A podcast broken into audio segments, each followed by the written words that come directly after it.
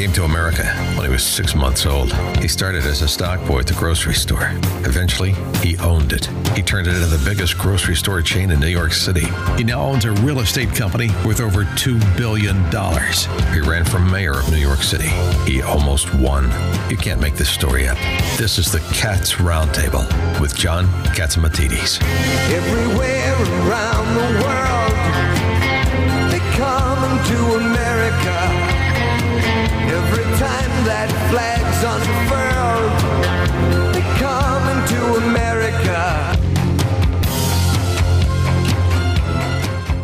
Good morning, New York.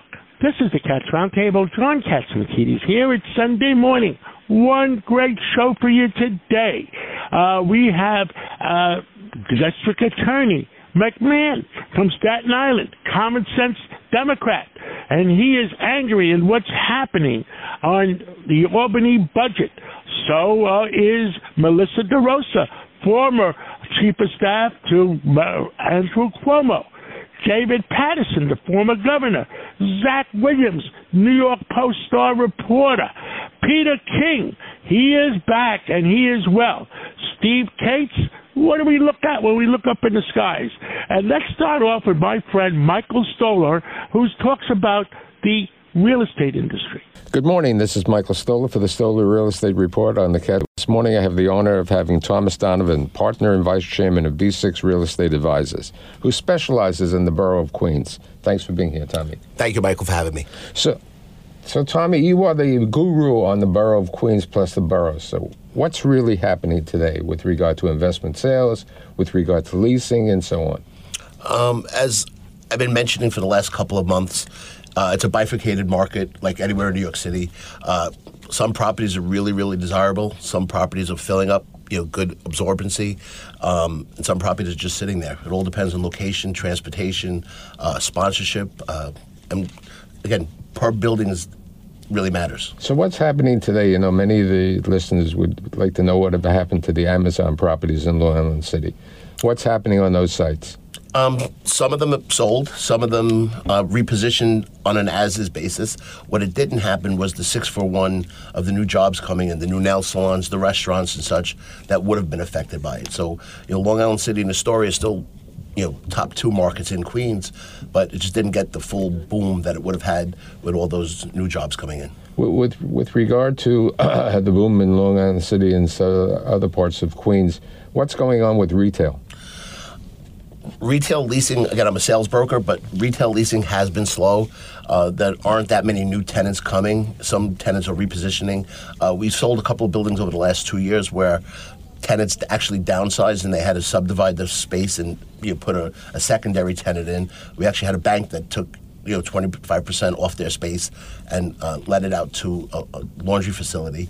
But you know they're, they are absorbing. I, I try to encourage people not to put what I call the, the negative tendency in there, the, you know, the smoke shops, the not that some of them aren't good, but you know the the massage places. right, the proliferation nail, of the smoke shops, the nail, nail, salons, salons, and all those are you know are different. But you know, Queens is an area that people really like shopping. It's a neighborhood retail and so on. Correct. What's going on with the hospitality market? I mean, it's always been interesting, especially it's doing better in New York, in Manhattan. So I assume it's, you know, also helping in Long Island City and other parts of Queens. There aren't nearly as many um, flashes of what's going on there. Like with Manhattan, everybody's talking about it. Uh, they get a lot of the airport business, which kind of gives them better occupancy. Some of them are sitting dormant. Um, can't really speak on it all that well because there's not enough published on it. What What's happening with regard to the subject of um, uh, the? You know, we had these industrial sites, which were then subsequently converted to office sites, and now the office sites are doing well. Are they being converted again? In some cases, yes. It's funny you say that. You know, for many years, off, uh, industrial spaces let between eight and ten dollars a foot. Now you see industrial spaces in some spaces renting at $35 a foot, there's 4.2 million square feet of available office space in Queens. You know, some 1,000 square foot spaces, some 100,000 square foot blocks. So to absorb that is really, really difficult. But uh, industrial spaces, there's not enough space because they haven't really built any new industrial since they rezoned the 348 blocks back in 2008.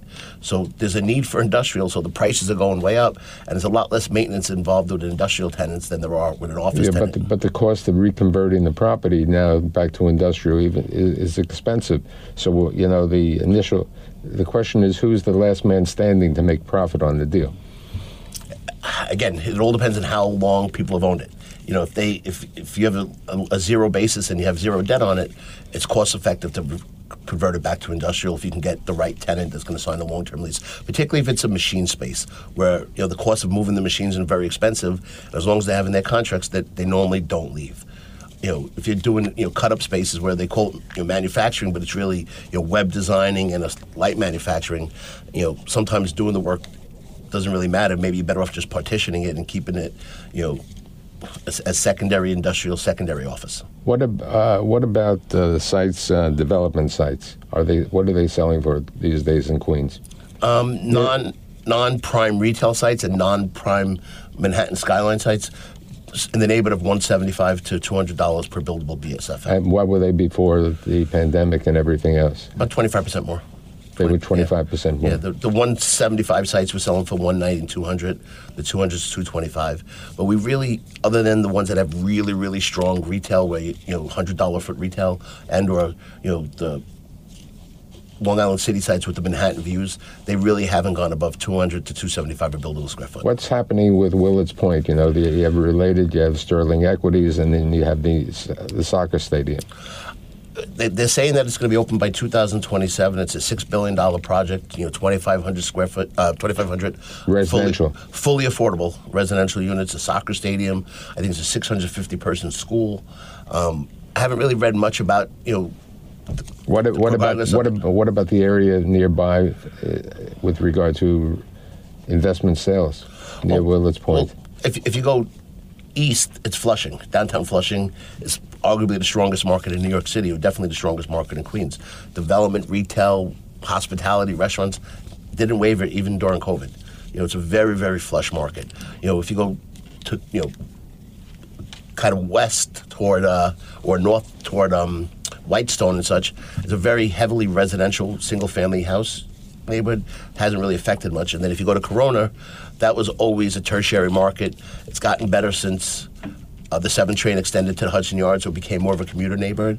But it you know goes right through Flushing, right through Jackson Heights, and all along the, some of the better northern corridors.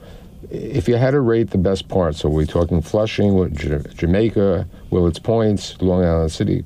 How would you rate those locations? Uh, personally, I would say the two strongest markets, and have always been the strongest markets, are Flushing and Astoria. Okay. Personally, I think all the sectors work good in those two neighborhoods. So those are your viewpoints for the future. I love I love Forest Hills as well. You have the express trains, you have the Long Island Railroad. You know, there's a lot of great parts of Forest Hills as well. But I think my personal opinion is Flushing, because of the density and the story for the diversity, are the two strongest markets in the borough. what about tax uh, advantages? Are there still tax advantages for people to invest in Queens? Well, they have their opportunity zone sites, but they really I haven't seen them really add any any value. Right. Um, a couple of years ago, opportunity zones were an important thing. I don't think they're. They, I haven't really in the seen them add any. They all. didn't take any value away, but I haven't seen anybody buy a site strictly for, for that tax advantage. So you know, we'll see what, what you know how the tax is going forward. What about the what's going on with the major retailers? You had those two shopping centers in you know downtown Queens. Um, Queens Center Mall and Queens Place seem to be thriving. Um, I just read that I think the Brooklyn Dumpling House just opened in, in Queens Place. Um, I think they're at full and near full occupancy. They have food, amenities, you know, really, really, really strong sites. I think the Queens Center Mall might be the number one and number two grossing mall in the United States. What about uh, the residential condominium market? I know it's not your specialty, but what do you hear that's going on in Queens? I, I think people are still trying to develop for condos. I think the prices had come down. I think the prices in Long Island City are rivaling that of secondary Williamsburg, which is great because Williamsburg had taken had gone ahead of Manhattan in some places in pricing. So I think the condo market and, in the stronger neighborhoods, of Astoria, Long Island City, actually doing pretty well. Okay, so thank you very much for being here on the Stoler Report and the Cats Roundtable, and I hope to see you soon. Hope to see you soon. Thank you, Michael. Uh, this is the Cats Roundtable. We'll be right back. Sign up to The Economist for in depth curated expert analysis of world events and topics ranging from business and culture to science and technology. You'll get the weekly digital edition, online only articles, curated newsletters on politics, the markets, science, culture, and China, and full access to The Economist Podcast Plus. The Economist is independent journalism for independent thinking. Go to economist.com and get your first month free.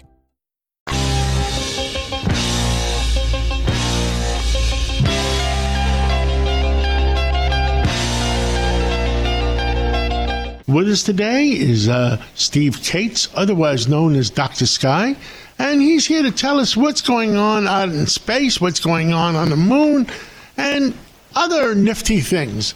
Uh, Steve Kates, uh, give us a it's Sunday morning. Give us a briefing. Well, good morning, John. Good to be with you and your listeners here. We find out if we look at the space industry, it's actually pretty popular and obviously can be a big moneymaker. According to many sources, the whole space industry now is worth about $464 billion, but it could explode to $1 trillion by 2040 because of all the missions that are going up there. I wish we had so much more time to talk about them, but to put this in encapsulated form, Google's Lunar X Prize, what was that? That was something that Google was going to pay $20 million to a private company that would place a lander on the surface of the moon. A little rover would come out and travel send back images and data to win the prize. But we find out that very close to that, something was happening with the Japanese, John. A little Japanese spacecraft called Hakuto R. Hakuto in Japanese means white rabbit because in that mythology they believe there's a white rabbit running around on the moon. But sadly, they actually lost contact with this. This was all exciting. It was all live streamed. And if it did land, out of it was going to come a little rover called Rashid, built by the Arabs in Dubai. Because on the surface of the moon, a day is 14 Earth days long. But, John, it's so sad that for a little spacecraft uh, that could apparently didn't. So that's an interesting story, don't you think? No. I mean, what, what do you think happened? Well, I think two theories. One is that the engines ran out of fuel. That's one possibility because you got one six gravity there. The little thing would come down, not like it would on the Earth, and just smash to pieces or that it came on too hard and that they didn't have a way to shut down the power on this. But amazing that, you know, Google a long time ago came up with this X Prize. And it's interesting to see. My dream would be this send one of those little spacecraft, I think you would agree, back to the Apollo 11 landing site. And let's put to rest any concerns that anybody might have that we never went to the moon, because you would see this amazing lunar, the lower descent module, sitting on the moon, whatever material's lying around there. The flag apparently fell over. But you would see that. But imagine that in 4K or 8K video. Wouldn't that be amazing to see that? Well, I mean, uh, the other day somebody sit, hit me with that uh, rumor again that we really didn't go to the moon. I know, John. It's incredible because I always respond back in a very positive way. Is how do you think we got 840 plus pounds of rocks from the moon back? They just didn't arrive by FedEx or UPS, and uh, you know there's a lot more serious ways to talk about it. But this is interesting too, John. We always talk about the mystery of the week, and this one goes right back to Starbase with SpaceX, and everybody by now has at least seen this video of this rocket that's tumbling and. Then you see the thing go off and explode, or ground control pushes the button to destroy it. But here's the real scoop that we're finding out.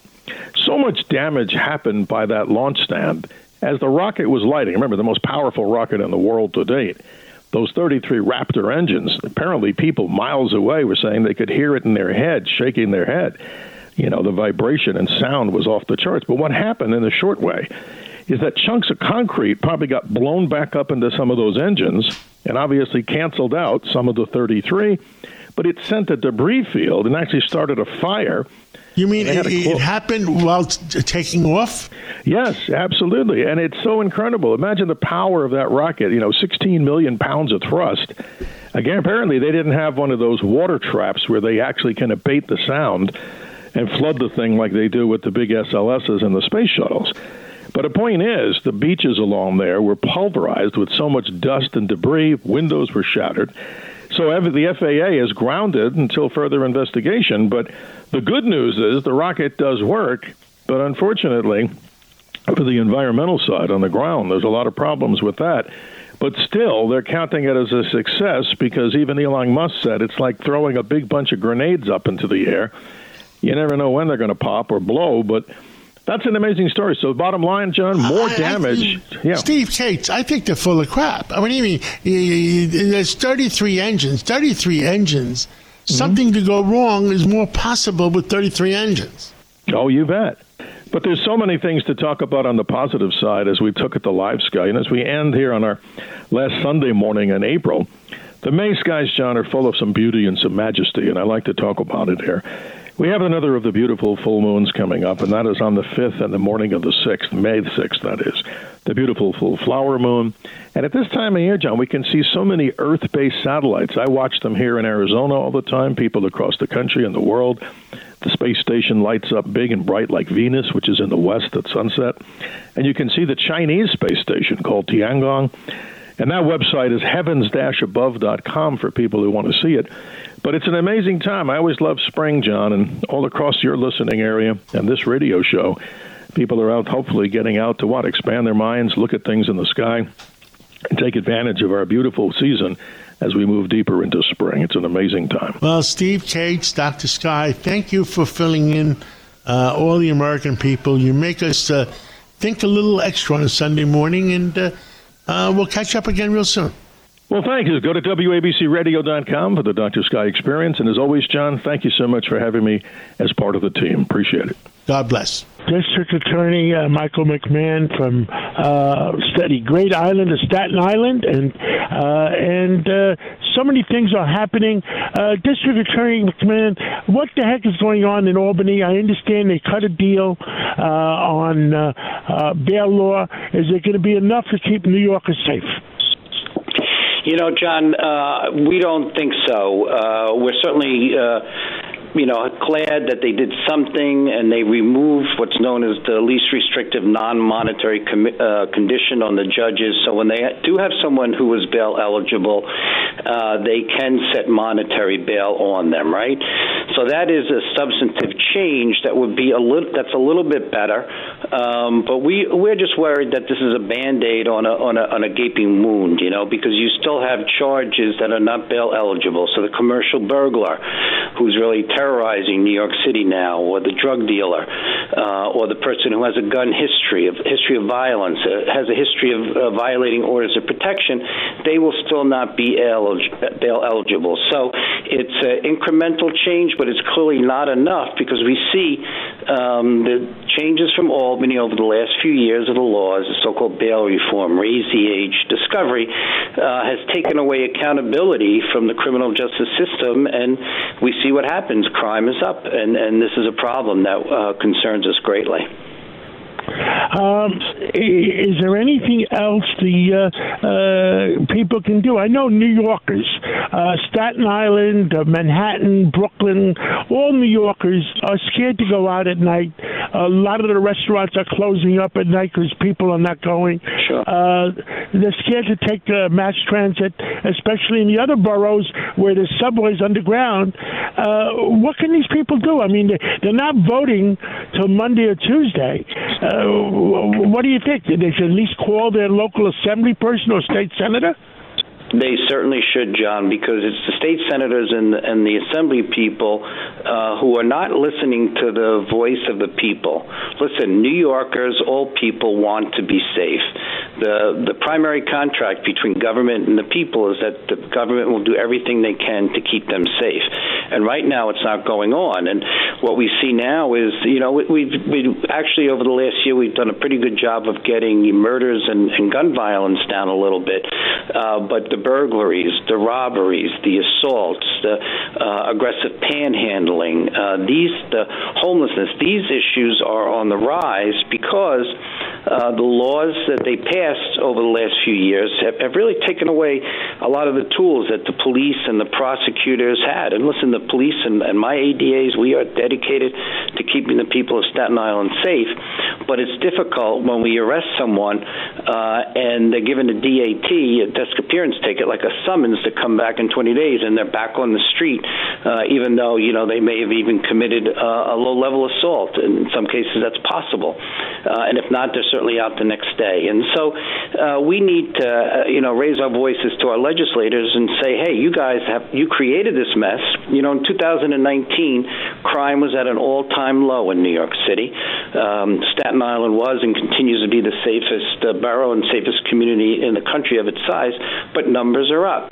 And be, when what they did just made it so difficult for law enforcement uh, to keep the people safe.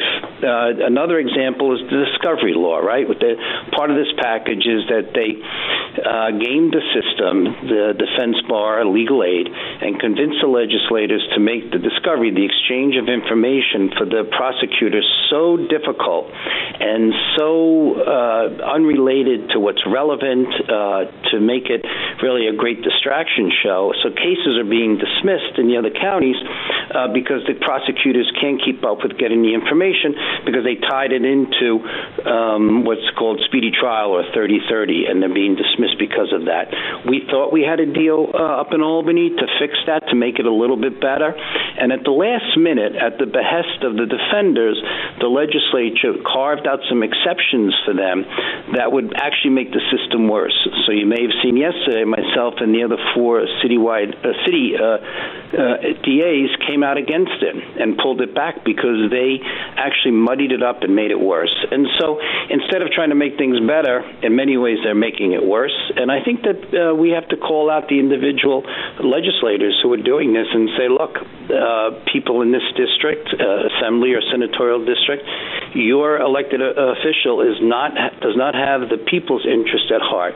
They're listening to the social media waves and the Twitters and the agendas and not taking care of the people. Well, that's what I said to all the state legislators, and I said to uh, uh, Governor Hochul last week when I was with her. I said, "Whose side are the legislators on? 20 million New Yorkers that love New York, or 3,000 violent criminals that can, can continuously uh, hurt our citizens?" Right, that's right. You know, we have a guy now that we we like him for about uh, you know a dozen commercial burglaries. He's terrorizing the small businesses on Staten Island. He takes a rock, he smashes the window, he goes in, he burgles. Right, shuts the business down for a day, uh, scares away uh, uh, customers for months. Right. When we finally uh, put the grabbers on that guy, we arrest him uh, we will not be able to ask for bail because commercial burglary is not a bail eligible offense. So, whose side are they on? Are they on the side of the business owners and the people who want to go to the restaurant, or that one individual that's really terrorizing uh, the businesses across this borough? District Attorney uh, Michael McMahon, you said it right. You said it exactly right. And I cry for our city. I cry for our state. And let's pray uh, before the vote comes on. I'm going to call Governor Hochul myself and yep. tell her she better hang tough. Thank you very much, uh, DDA Mike McMahon, Staten Island. And I, like I said again, pray for our city, and we'll catch up with you again real soon. Looking forward to it, and go Ferry Hawks. Go Ferry Hawks. Thank you. You're listening to the show where you can hear New York's top newsmakers. It's the Cats Roundtable. Comes true on Sunday in New York.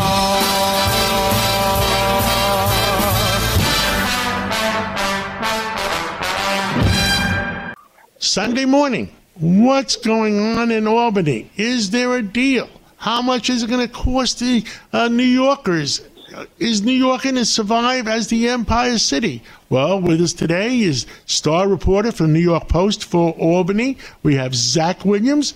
And Zach, give us a briefing. What the heck is going on? All the newspapers, everybody says a deal is done. What do you know? What do you hear? Well, the governor surprised everybody by announcing a $229 billion budget deal on Thursday night you know, after state lawmakers had left the Capitol for the week. And, you know, there's a lot there. She secured changes to bail reform. There's a raise in the minimum wage. There are new uh, a new ban on new gas hookups in new buildings that will begin at the beginning of 2026.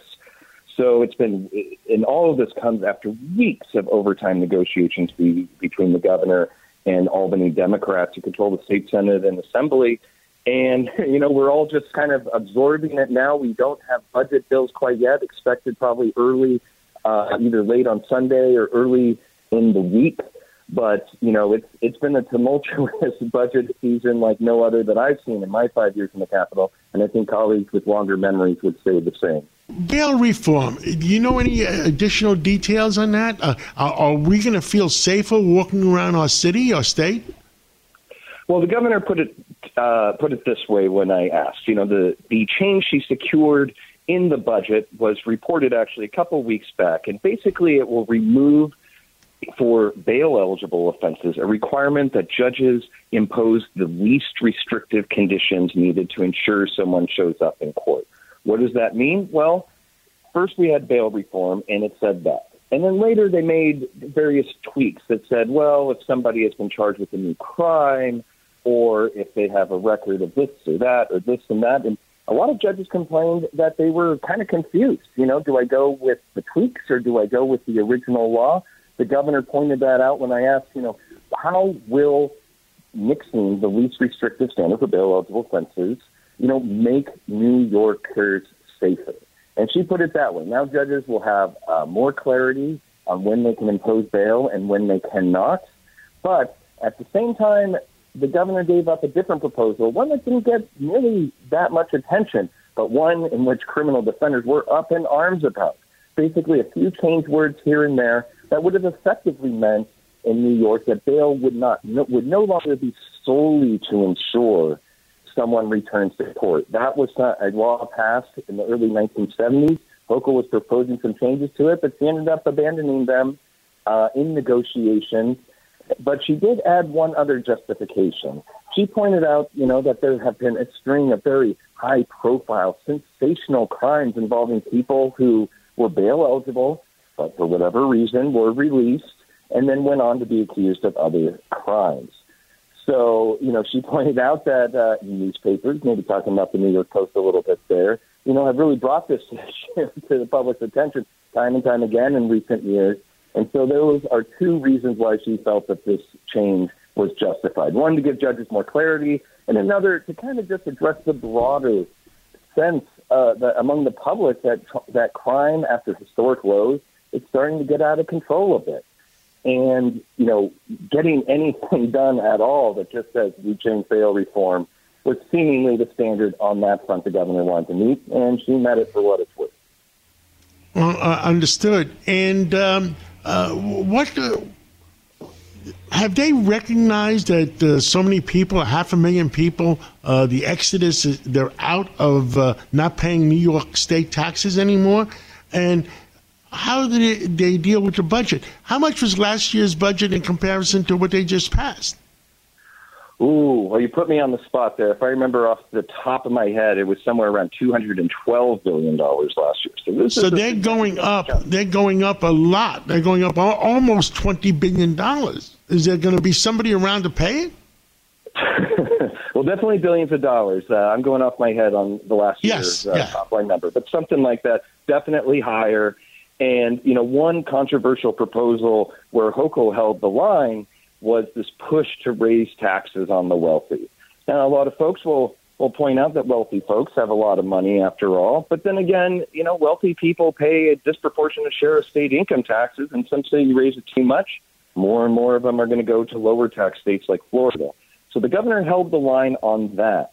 But one other big issue that she brought up, you know, brought to the table was this affordable housing plan. You know, everyone knows there's not enough housing in, in New York City, the suburbs, and even upstate. But, you know, housing's a tricky political issue, and the governor ran into a wall of opposition in the suburbs, particularly, you know, uh, in the assembly, where a lot of members, you know, face kind of a political choice. On the one hand, you could accede to this proposal that would you know, either uh, in, that would impose housing targets, 3% downstate. You know, every couple of years you're going to increase your housing stock by a few percent. But the political price in places, you know, some of these suburbs, they like things that the way they are and they don't want affordable housing. Right or wrong, that is a political consideration from many legislators while they uh, pushed this proposal off the table. So the governor. Well, me and you are old enough to remember to remember why Andy Spano, who was Westchester uh, County exec, lost the election. is was it because uh, President Obama forced uh, uh, uh, Section 8 housing in Westchester? Was that the one? It was something along those lines. I mean, there's a long story of suburban politicians who either because of taxes or housing or one of other one one or any other of these political tripwires, you know, had to pay a price. You know, the suburbs are a tricky political puzzle, and the governor sure didn't figure them out this time around. She says she's going to still keep pushing her housing proposals in the weeks that remain in legislative session, which ends June But everyone knows the governor has by far the most leverage in the state budget process, and it seemingly looks like she's going to have to wait till next year to uh, try anything uh, similarly ambitious. Understood. Uh, what else do you want to tell New Yorkers? I mean, uh, we, you know, we love New York. I'm a New Yorker. I love New York. I love New York City. New York City's budget, I heard, is going to be 107 billion, and that 107 billion is in addition to the 229. Well, what I would have to say is, you know, while this budget, you know, does address a lot. Again, $229 billion. You know, that's a lot of spending. But housing, public safety, and, and a few other uh, touchy issues remain open in the weeks that remain in the legislative session. You know, we'll have to see what happens. You know, legislators are going to have a bit more leverage over the governor than during the budget process. But I envision uh, a couple you know, a few more weeks of, uh, you know, quite a bit of uh, fighting over some of these issues uh, before they leave for the summer in June. Understood. Uh, well, uh, Zach, you know, I pray for our city, I pray for our state, and uh, I pray, you know, we survive. That's the spirit, yes. optimism. I'll take it. Thank, thank you so much, and God bless you, and God bless New York and America. Thank you. Catch you next time. With us today is Melissa DeRosa. She is a Democratic strategist, and she was uh, Governor Andrew Cuomo's right hand person. And here she is today, uh, this Sunday morning, to give us an update. What's going on in the Democratic Party? Uh, Melissa, give us an update. What's going on in, in, Washington? They're having a big events this weekend. They have uh, the big uh, dinner they usually have in Washington. Give us an update. Um, great to be back, John. So, as you know, everyone knows, uh, the big news of the week is that President Biden has thrown his hat in for reelection, ending sort of months-long speculation as to whether or not he was actually going to go ahead and go through with it. And that that question has been now asked and answered. So, you know, look, I think that by all counts, it's looking more and more like this is going to end up being a Biden-Trump rematch.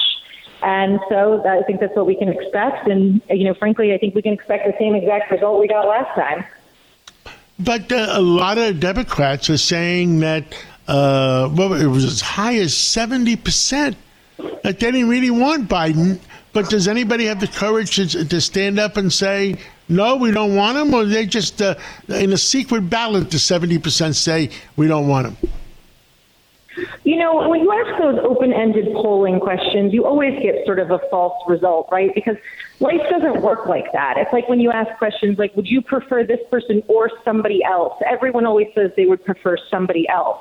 But at the end of the day, Biden's the nominee. Biden will be the nominee.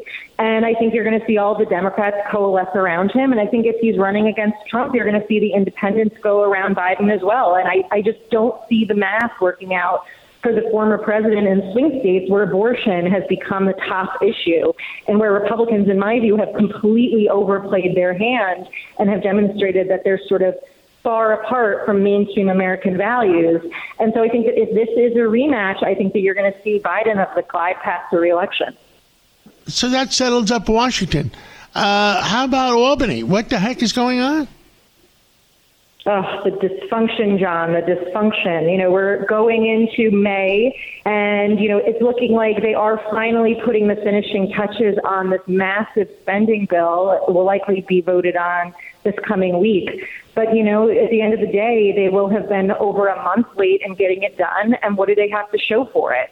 You know, they just announced a partial deal on charter schools. They're only going to do 14 what are called zombie charters, which is, you know, frankly pathetic given sort of what Hochul was trying to do and what the charter school community wanted. You know, the tweaks that she got on bail are very minimal and I don't think are going to make any impact whatsoever on the crime issue, and I don't think that politically for her it's going to silence her critics. While at the same time, you know, she angered the left by going at it at all.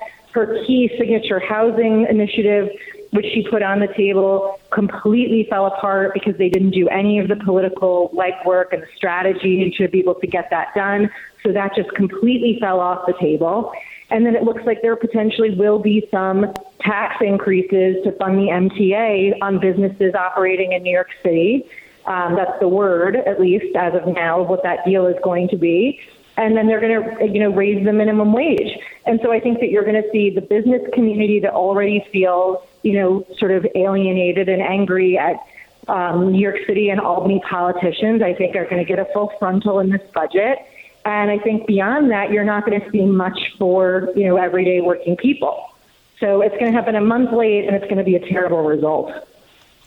Well, uh, you know, the exodus is continuing uh, in New York. I mean, and I just noticed that the uh, New York City has gone up to 107 billion in the budget. No, it's you know, look, the the spending train, the runaway train, John, is not getting reined in anytime soon. And you know, we had a lot of temporary money because of COVID from the feds, but that was one shot. But then, you know, you're a businessman. It's when you put that money in, it's now all of a sudden everyone who got the money as a one shot wants it recurring. And how do you support that? And so this year, I think you're going to see an incredibly bloated budget out of Albany. And then next year, the rubber is going to meet the road, and they're either going to have to make massive cuts or they're going to have to raise taxes again. And if they end up doing that, you're going to see the exodus, I think, get even worse. So I'm sure you saw there was an article in the Times a couple of days ago about the real estate crisis in New York City and the empty office buildings that are languishing. And I think that the more sort of anti business initiatives and policies that, that Albany and New York City pass, the worse that's going to be. And obviously, well, that contributes to crime, and you know, the you know, sort of the desolate streets at night. People don't feel safe. The empty storefronts, and so we're in this sort of vicious cycle, which the leaders, the current leadership, cannot manage their way out of. And I'm I'm deeply concerned about the long-term impacts on the city and the state. Well, if people keep the exodus keep, continues, who's going to pay the taxes? Because it's it's the people that are making paying the taxes that are exiting.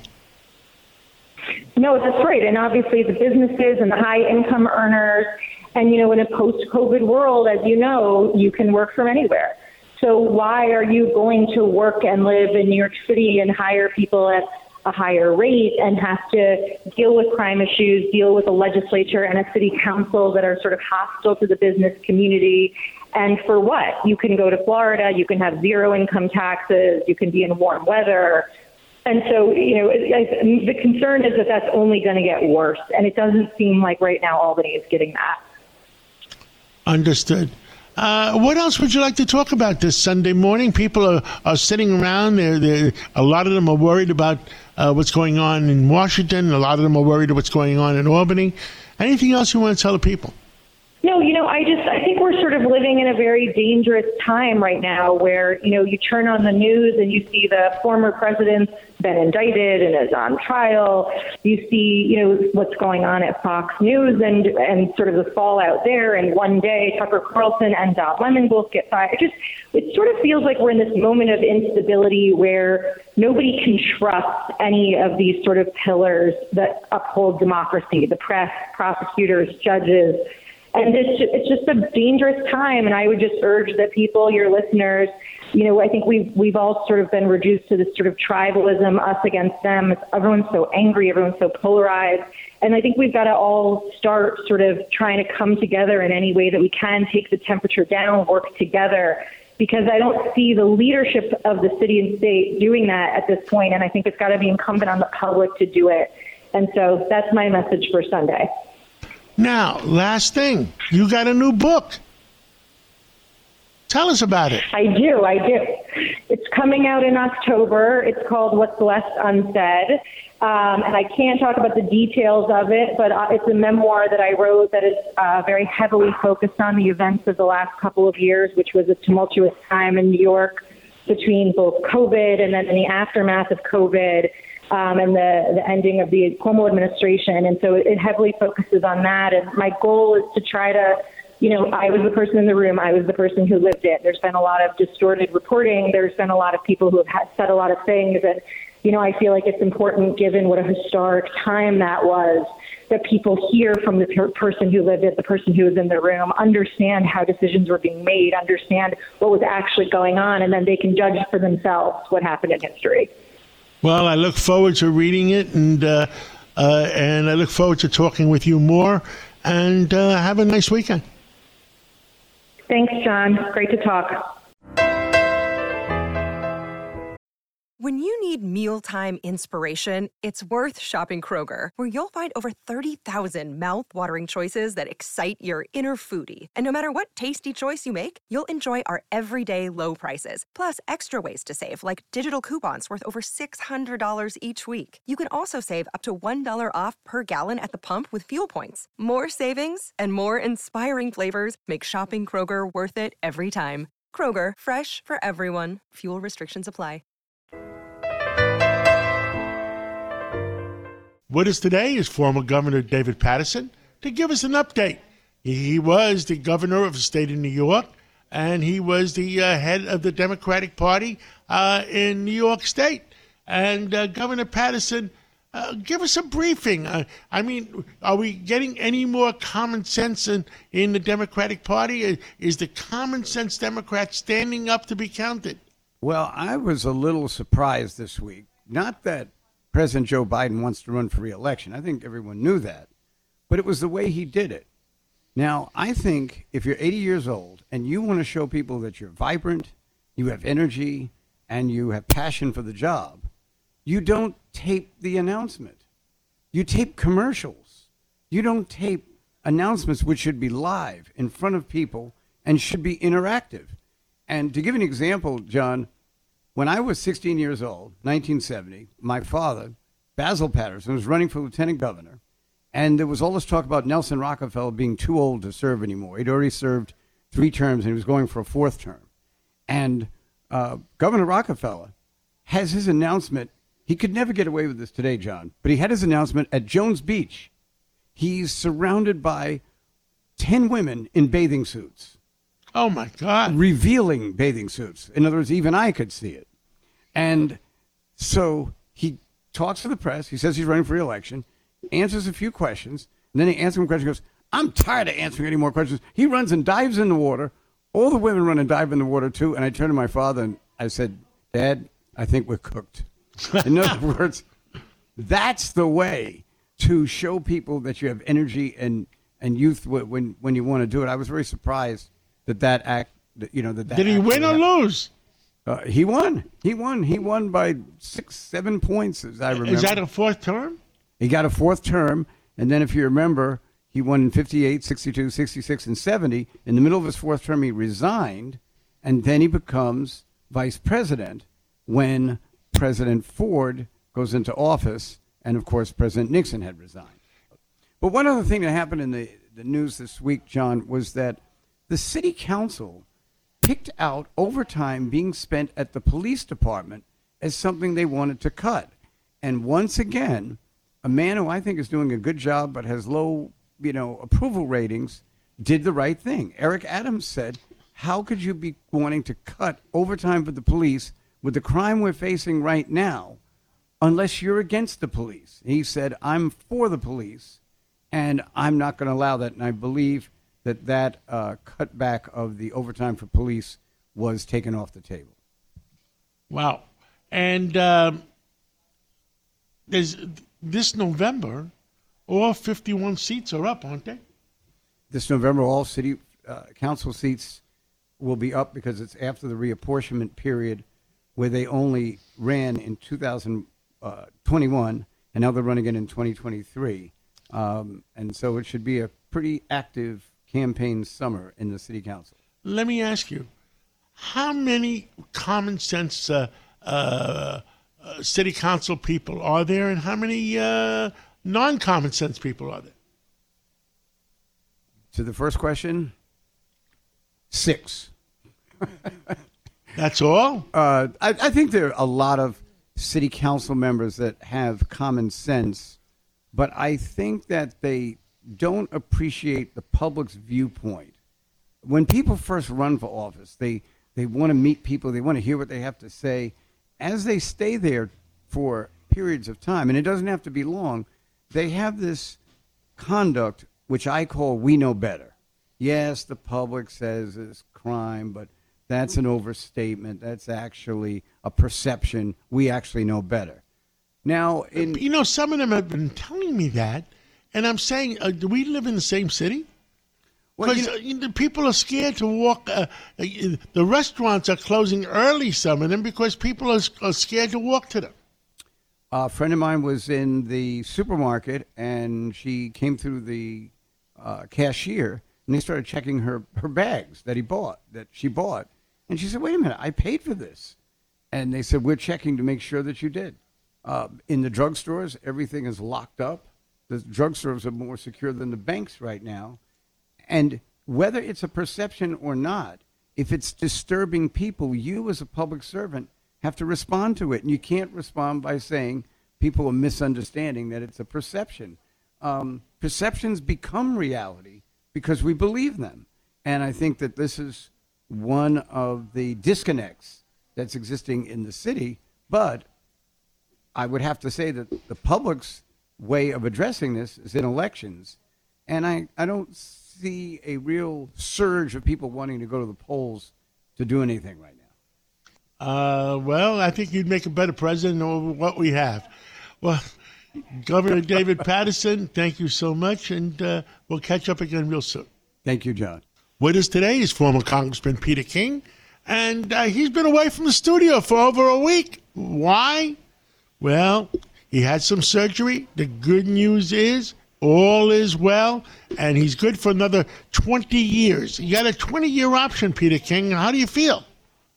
I really do. And if I move down to your apartment house down in uh, Coney Island, I add another 20 years on top of that, I guess, right? With the uh, well, no, you only get 10 years on that. Yeah.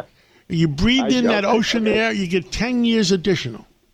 Ah, okay. Well, I, I just may do that, but no, seriously, John. Yeah, it was a. Uh, uh, this all turned out from routine endoscopy I got, uh, something involving uh, uh, a, a breathing issue I had, uh, uh, and uh, a few years ago, and they went back to look at it again, and it was fine. There was absolutely nothing there, but in the course of it, they found a something protruding from my stomach, and th- this was not part. You know, this was not being looked at or looked for at all. Uh, This is just totally incidental, totally by accident. They found it, and that it was sent to a, uh, a specialist over at Northwell, where I'm a consultant, to Dr. Trinidad. He did the biopsy, and uh, it, it came back uh, malignant. And then uh, Dr. Uh, Matthew Weiss, who is a uh, one of the leading surgeons in the country, uh, he uh, uh, performed the surgery, and uh, they got the you know, the tumor out. Uh, it was. Uh, he said it took longer than he expected because I have a bigger stomach than expected. I didn't know how to handle that comment, but Well, uh, I've, I've, I've seen that. I've seen you've been eating a lot lately. Well, I, I guess I'll just you know, sort, of, sort of cut back on that. But anyway, I mean, I, I have to say that uh, you know, I, I, I've been a consultant to Northwell, but actually to be on the inside and see actually how efficient it is. I'm sure this is true of all the hospitals, you know, in the New York area. But when I got at Northwell I was just seeing the surgeons, seeing all the preparation that goes into it, all of the aftercare, and uh, even though it was a get a you know deep surgery, uh, like an eight inch incision, uh, really from the first day on, the pain was minimal. I had, I guess, the painkillers working very well, and uh, uh, on the second day, I was out walking and uh, getting out of bed, and really the only pain I had was getting out of bed because of the soft mattress. You have to push yourself up, but other than that, I'm able to get around and uh, I have a clean bill of health. The doctor says I'm uh, cancer free, and uh, so I'm, I'm looking forward, as you said, the next 20 years, and then you know plus 10 on, on top Well, of that. that is So uh, wonderful. Uh, I'm glad you're exercising your 20 year option and uh, you're going to be with us for another 20 years. And uh, uh, that is wonderful news. What did I miss, John? Tell me, you know, tell me what else is going on. Well, the world's coming to an end. Uh, China and Russia uh, are acting like the uh, uh, the uh, the axis of the axis of new power. Uh, they they got Brazil. Argentina is kind of going their way. Uh, what else would you like? What other good news would you like? John, I, I was feeling great after the operation. I don't feel feeling bad again. Uh, But I, mean, seriously, I think it is important to realize that you know we can all find things to criticize about uh, President Trump, and I've done it. But the fact is, China and Russia didn't move an inch when he was the president. I mean, basically, uh, ISIS was crushed. China made no advances. Russia made no advances.